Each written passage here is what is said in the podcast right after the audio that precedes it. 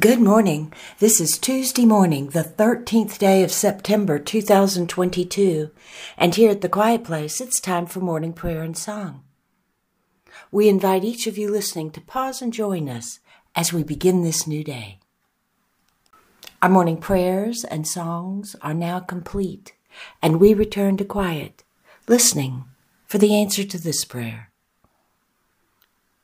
God, what is it you wish for us to know today? Care for your spiritual body with the equal enthusiasm.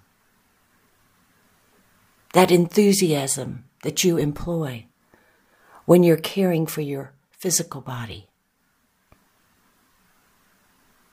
Molding it, shaping it, feeding it, tending to it so that it will serve you well.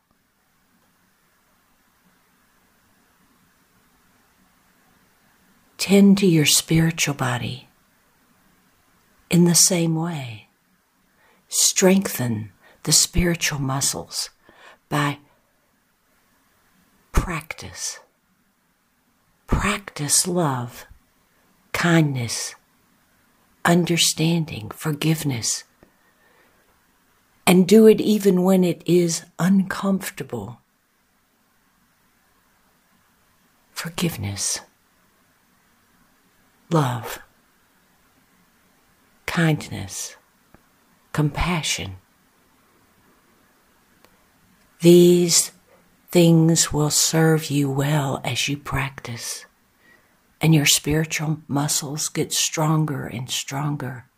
And soon it is quite easy to forgive without question and to forgive even those who do not believe they require any forgiveness.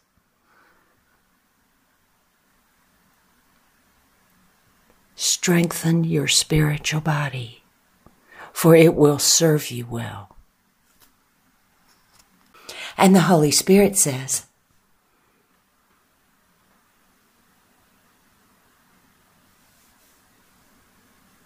doing all the things required to create a body, a physical body that is strong, healthy,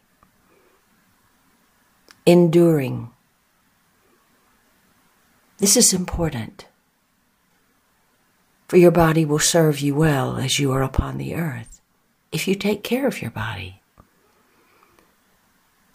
But your spiritual body, the spirit that is you, will live forever. Do not let it grow weak. Practice so that you might be strong, spiritually and physically so that your physical body does serve you well until you are called home. But your physical body and your spiritual body can work hand in hand as that is how it is meant to be. So do not ignore that important body that is thee, the spiritual body.